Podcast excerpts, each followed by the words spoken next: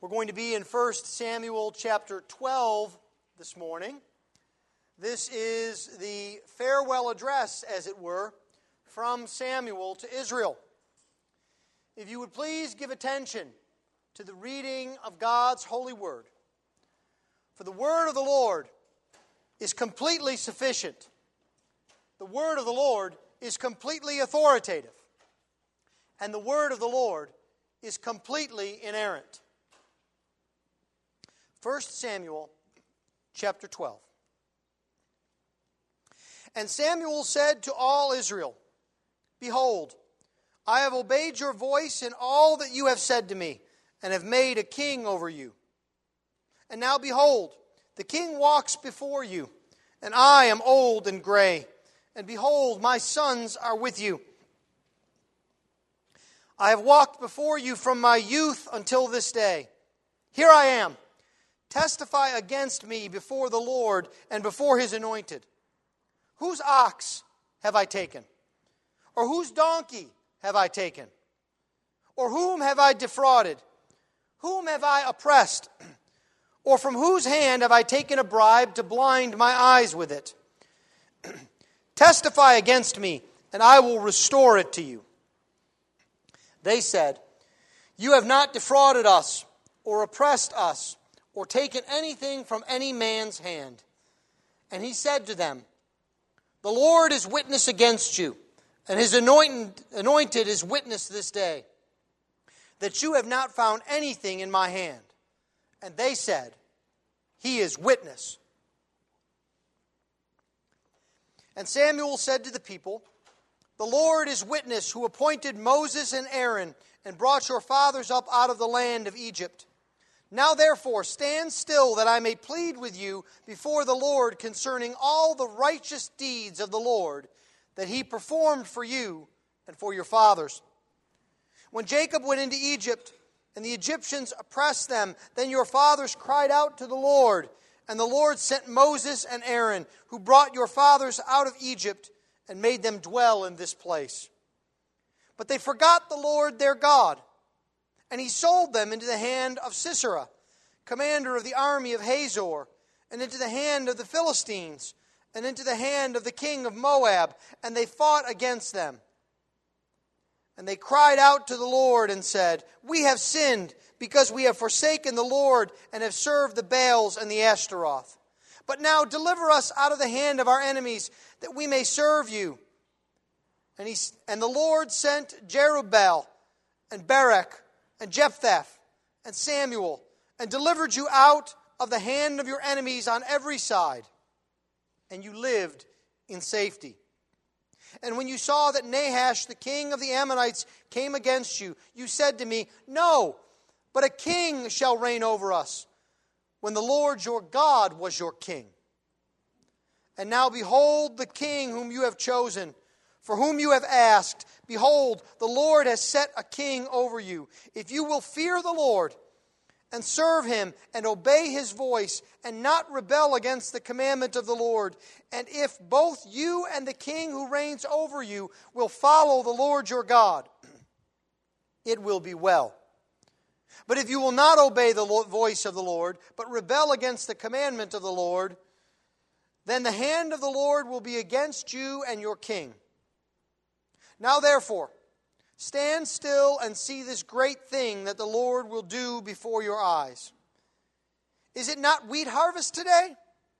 I will call upon the Lord that he may send thunder and rain, and you shall know and see that your wickedness is great, which you have done in the sight of the Lord in asking for yourselves a king.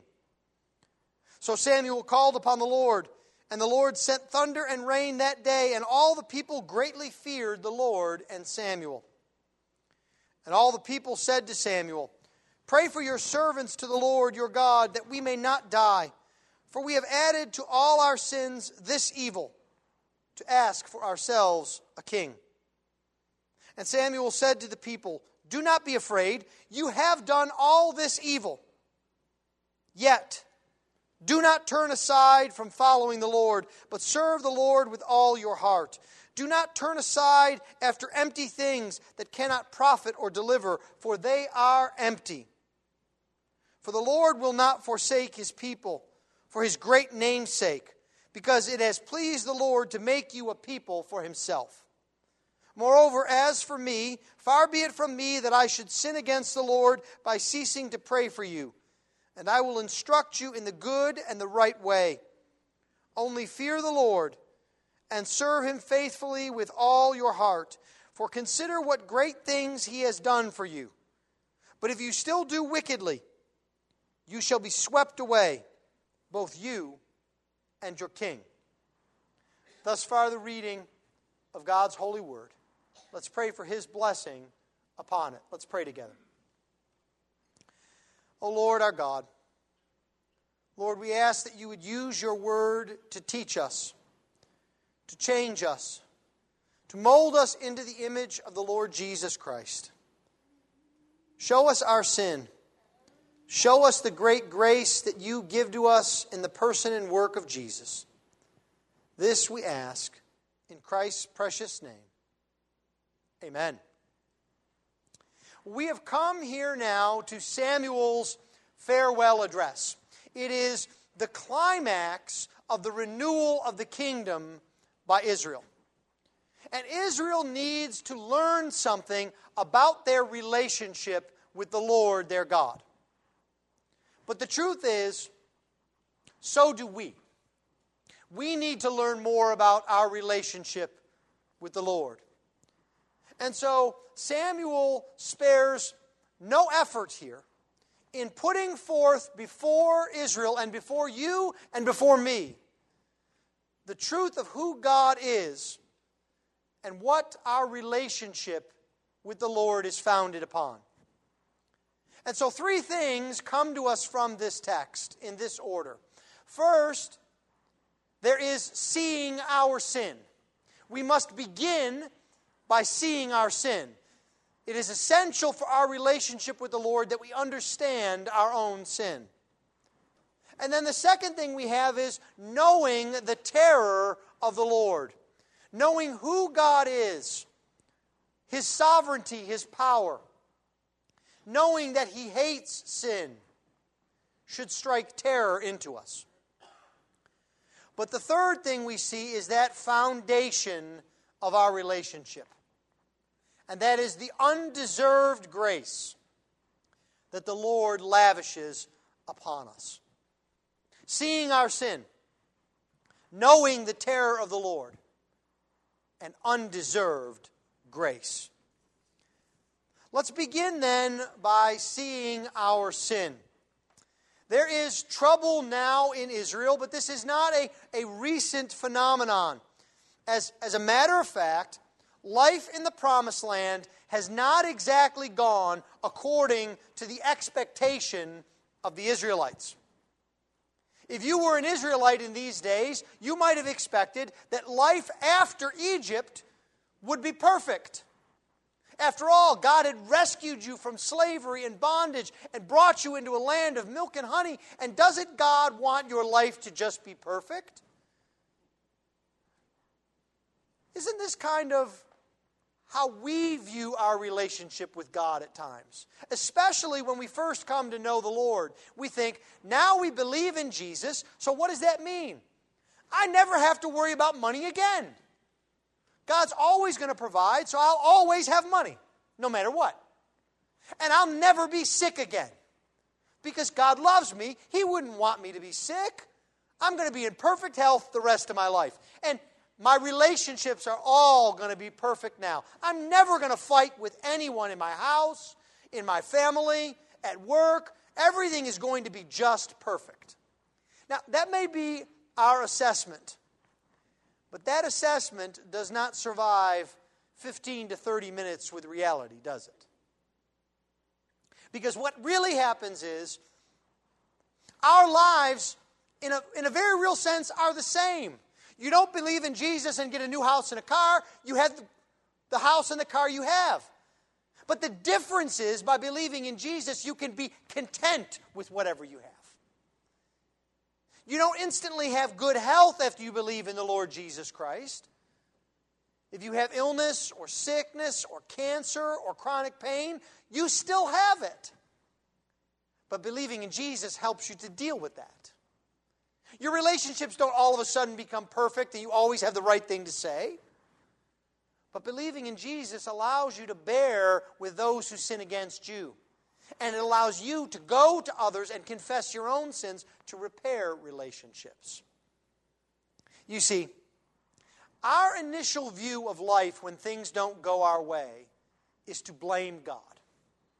This is built into our nature. Think about it. Anytime anything goes badly, our first proclivity is to find an excuse.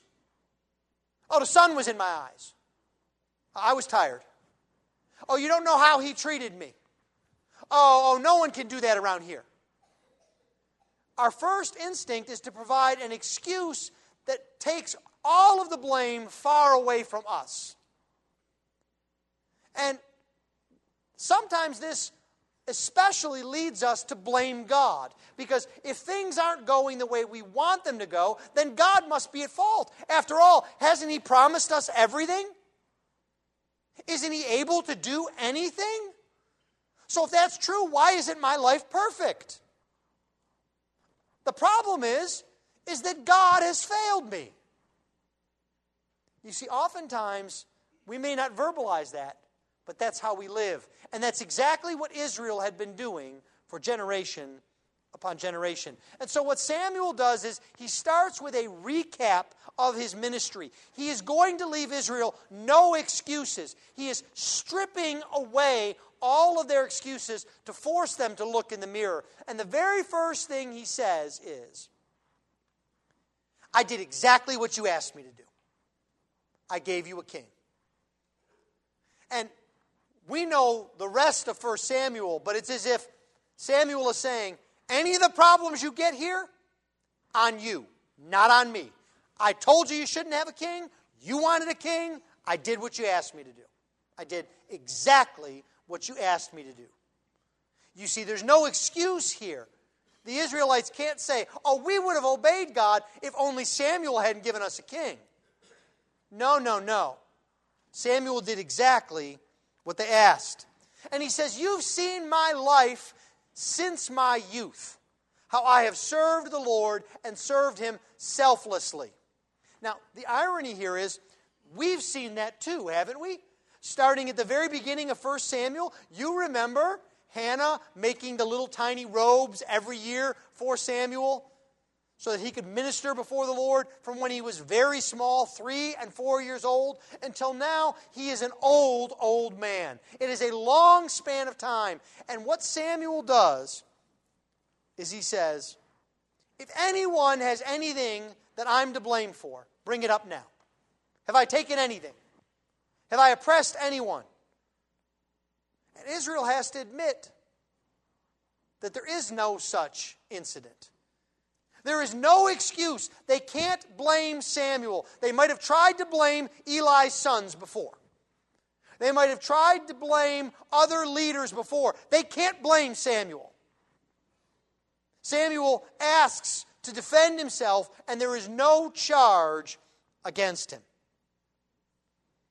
Then the second thing that Samuel does is he turns from defense counsel to prosecutor and he begins saying, What about the Lord? Let me remind you of the Lord's faithfulness. Who is the Lord? Have you forgotten who he is? He's the one who appointed Moses and Aaron to rescue you from Egypt.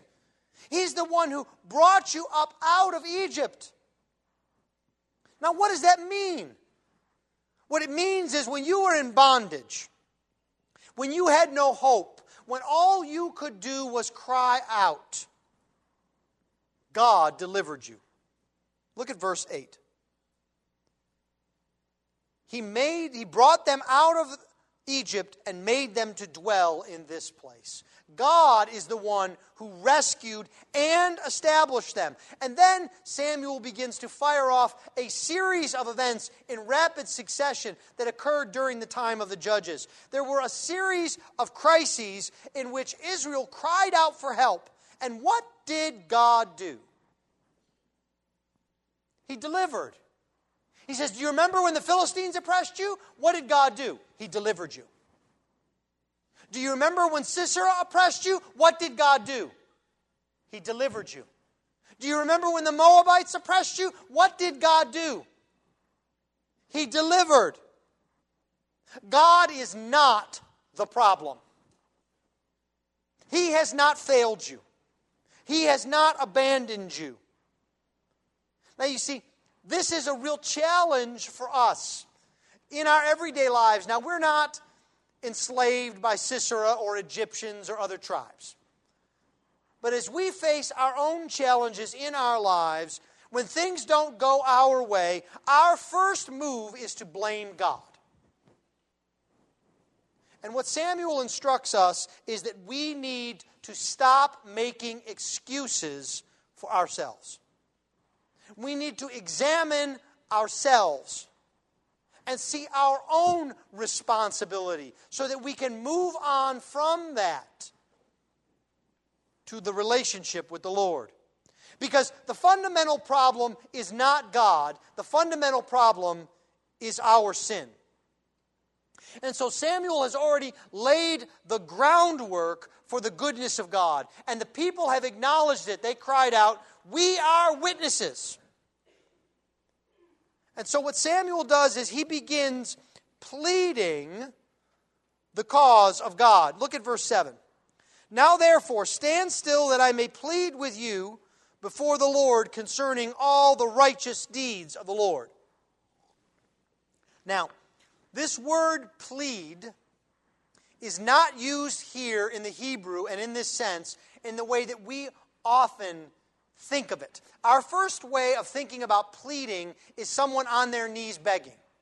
Oh, I'm pleading with you. Please help me, help me. Don't have that image in your mind of Samuel. He's not on his knees pleading. God is not pleading with Israel just to give him another chance. No, the word here for plead is very closely related to a word we've seen over and over again in 1 Samuel. It is the word to judge or justice. And when he's using the word plead here, he's using it like a lawyer would.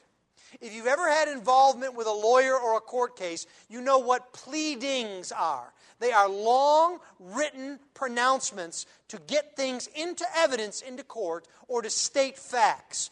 That's what Samuel is doing here. He's filing a pleading before God about the righteousness of God. Now, you see, the interesting thing is, we might think of the righteous acts of God as rescuing Israel from Egypt and delivering Israel from the Moabites and delivering Israel from the Philistines. But that's not all that Samuel says. You see, the righteous acts of God that he pleads include God's rescuing them but they also include his judgments on them. Those are the righteous acts of God. When they fell into the hands of Sisera, when they fell into the hands of the Philistines, when they fell into the hands of the Moabites. That is God being righteous. Why is that? You see, God had warned them when He brought them out of Egypt to remember where they had come from. He warned them to remember the importance of the relationship that they had with the Lord. But what did Israel do? Look at verse 9. They forgot the Lord their God. Over and over again, the Israelites were the victims of serial amnesia. Over and over again, they began forgetting what God had done. And how does this happen? You see, we might look at them and say, well, they're fools. How could they not get the picture when the Philistines oppressed them? How could they not get the picture when the Moabites oppressed them? And the idea is, is that we don't get the picture either. Because what happens is comfort and desire brings about amnesia when the Israelites became comfortable, when their desires were being fulfilled, they forgot God. And this is something we see throughout all of the Bible. and throughout history. The more we experience comfort and safety, the less we attribute it to God, and the more we attribute it to ourselves and what we deserve. This is the story of the church in the United States. Let me tell you, it is not theologians in India where Christians are burned alive. It is not theologians in the Sudan where Christian children are kidnapped and taken away. It is not Christians in China where the state comes against them who are thinking about doubts about the power of God. They don't write treatises on how God is weak or absent. It's Christians in the United States where we are comfortable, where we are protected, where we are safe, where our idea of persecution is someone says something not so nice about us at a dinner party. You see, the more comfortable we are, the easier we lose sight of God. And this problem occurs over and over again because that's the nature of our sin. That's why it keeps happening to Israel. That's why they don't get the picture. But God is righteous, and He will not leave us in our amnesia. He sends judgments upon his people to shock them out of their amnesia and to remind them of their relationship with the Lord. Because you see, the problem is that often we think that we don't need God or that God isn't able. This is what happened to Israel. After they'd been delivered from all of these tribes and warring nations. Now, all of a sudden, a king comes up, Nahash, and all of a sudden, God can't do anything now. They forgot who God was. Now, the next thing that Samuel does is he does something that we don't particularly like. He begins to remind them that the Lord is the one who has given them a king in verse 13. The Lord has set a king over you. What that means is, is that God is still sovereign. You may have a king, but the king answers to the king, the Lord God. And this means that the Lord is still in charge. And then he does something, as I said, that we don't particularly appreciate often.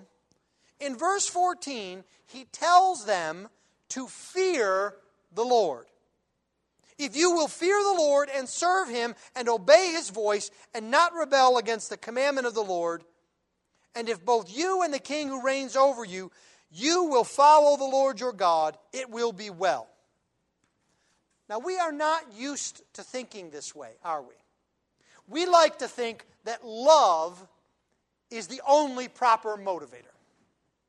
Now, love is a motivator.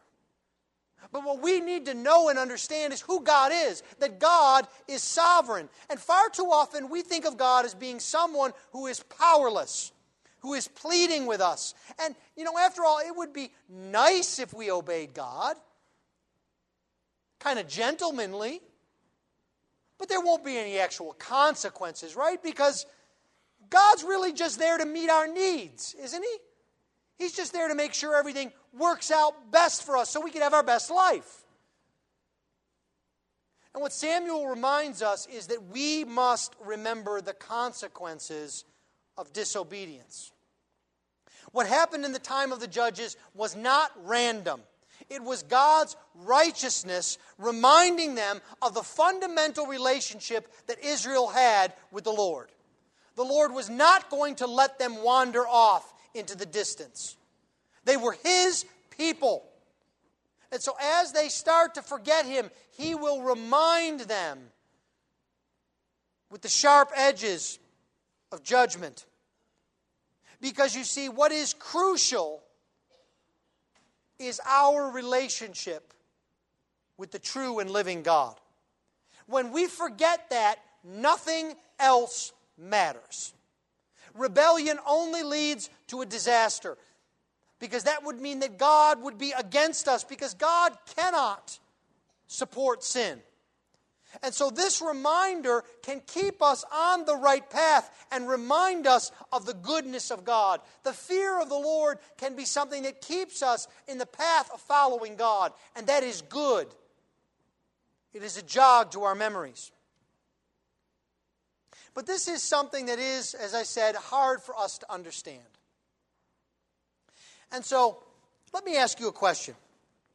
Have you ever had a discussion or disagreement with someone in which you have marshaled all of your facts and they're tightly bound with impeccable logic, and you have put together an argument that is faultless, and you can't imagine anything but just your opponent saying, You're right.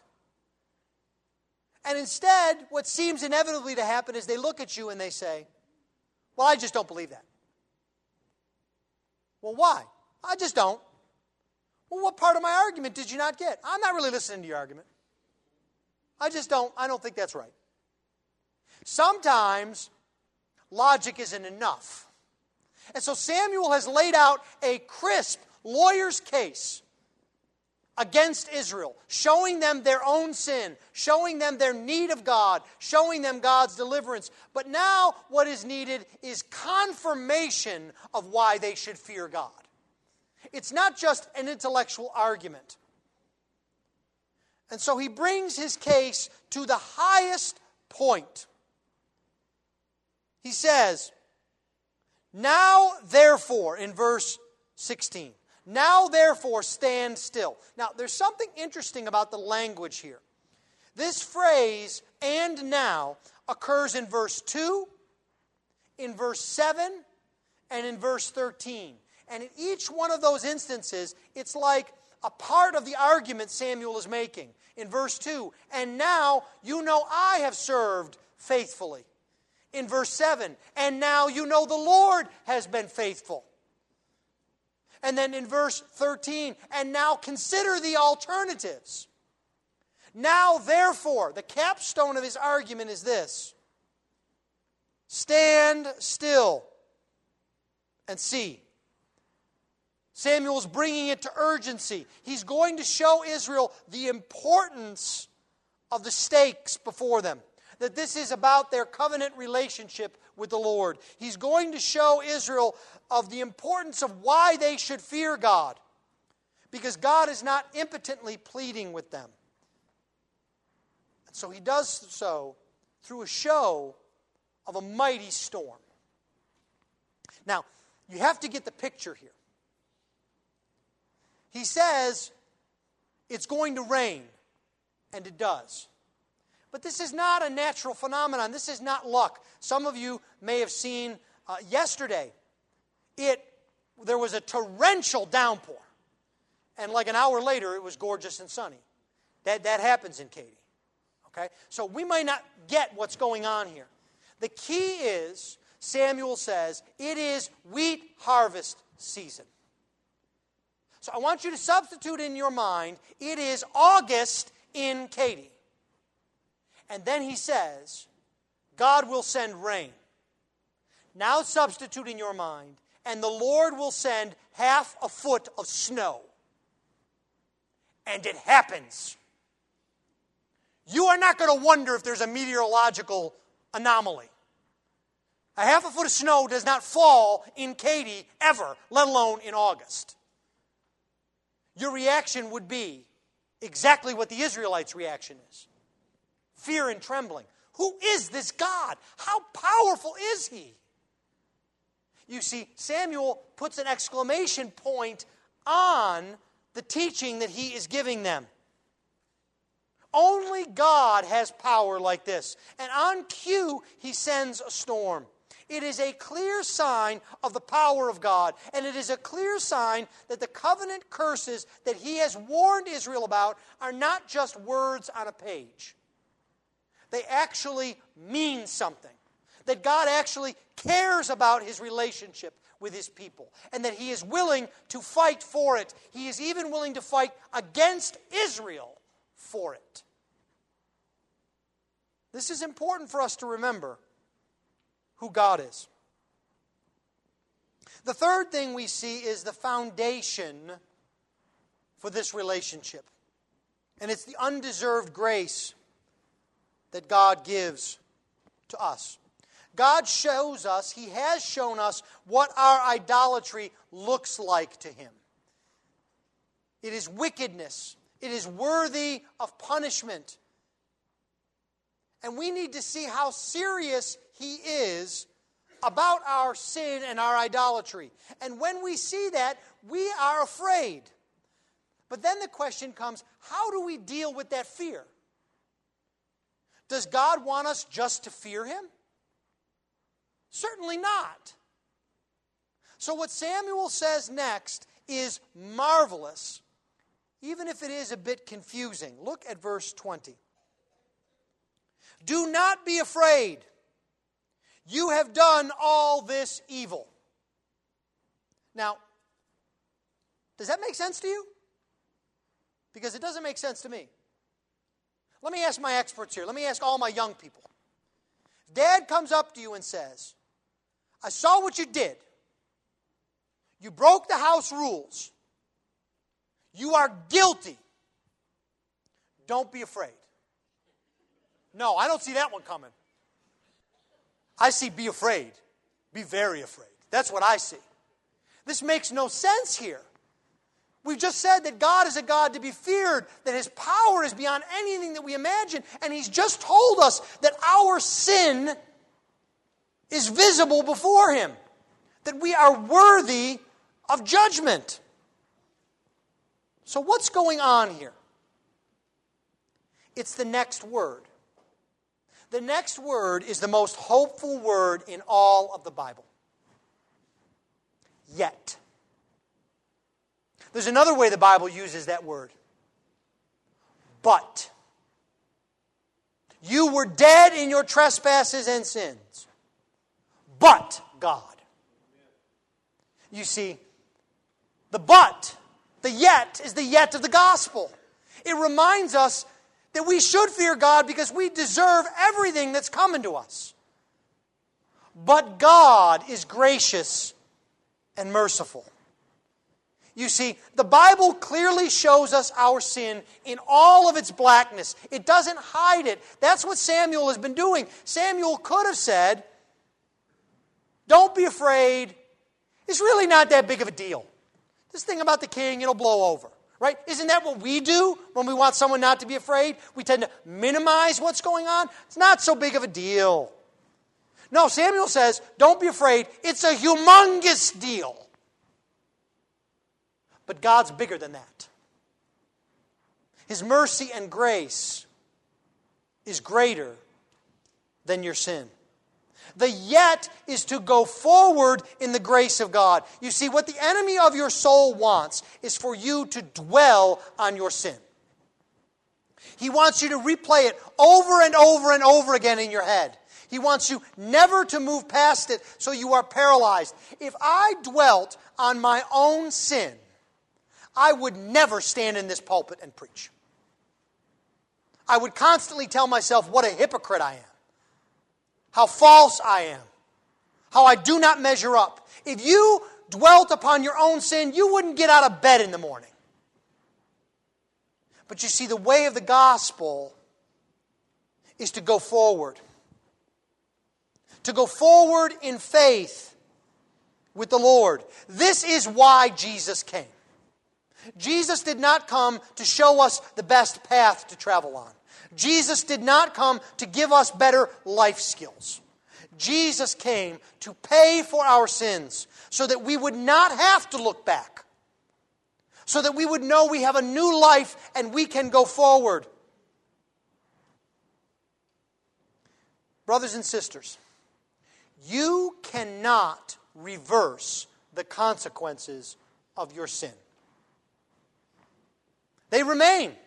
Despite all your best intentions, despite all your sorrow, despite all your apologies, the consequences of your sin remain.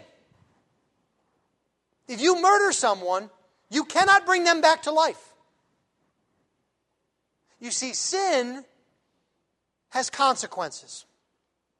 But all you can do and what you should do is to go forward in the fresh grace of God.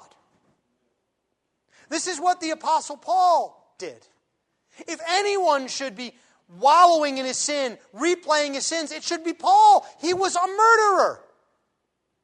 He killed men, women, and children. And what does Paul say?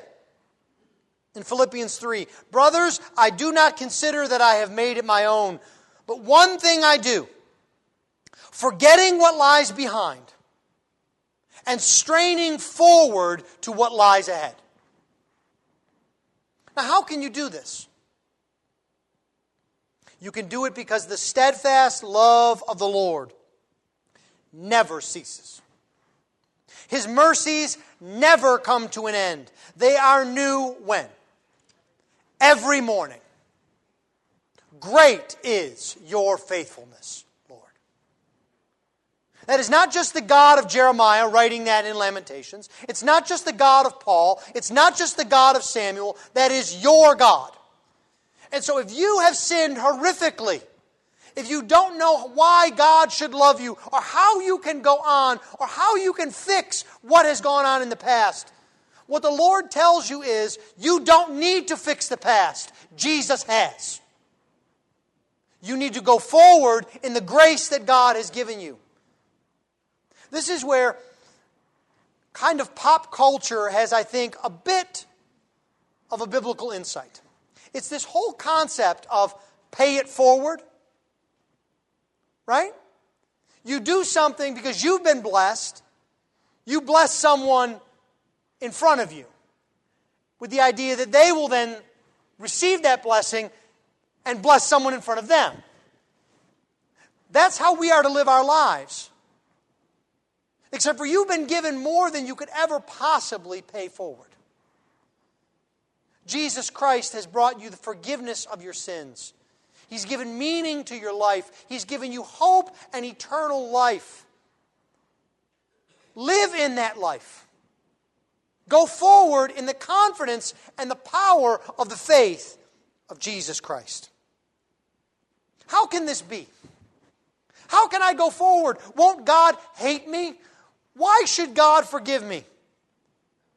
You see, the reality is and Samuel tells us that the covenant relationship that we have with the Lord depends on Him, not on us. Look at verse 22. For the Lord will not forsake his people for his great name's sake, because it has pleased the Lord to make you a people for himself. You see, God will not abandon his people. And we have that assurance because of the character of God. It's not our effort that ties us to God, it is the character of God. Now, let me tell you something theologically.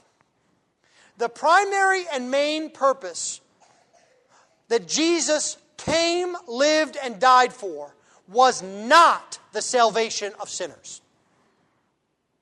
The primary and main purpose that Jesus came and lived and died for was the glory of God.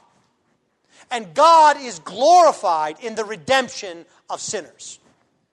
And so your redemption is rooted in the glory of God. How would God not stand for his glory? And if he will stand for his glory, he must redeem you because that is how he is glorified. Now, that is a place we can rest in, can't we? Rather than, I had a pretty good day today. I prayed twice, read my Bible, trying to memorize a verse, got half a verse down. I don't know about you, I want to stand in the glory of God. You see, that's what Samuel tells the Israelites and what he tells us. His grace is for His glory. God delights in turning death to life, in turning ashes to beauty. You don't need to be the one that holds up this relationship. God knows you can't. That's why He sent Jesus.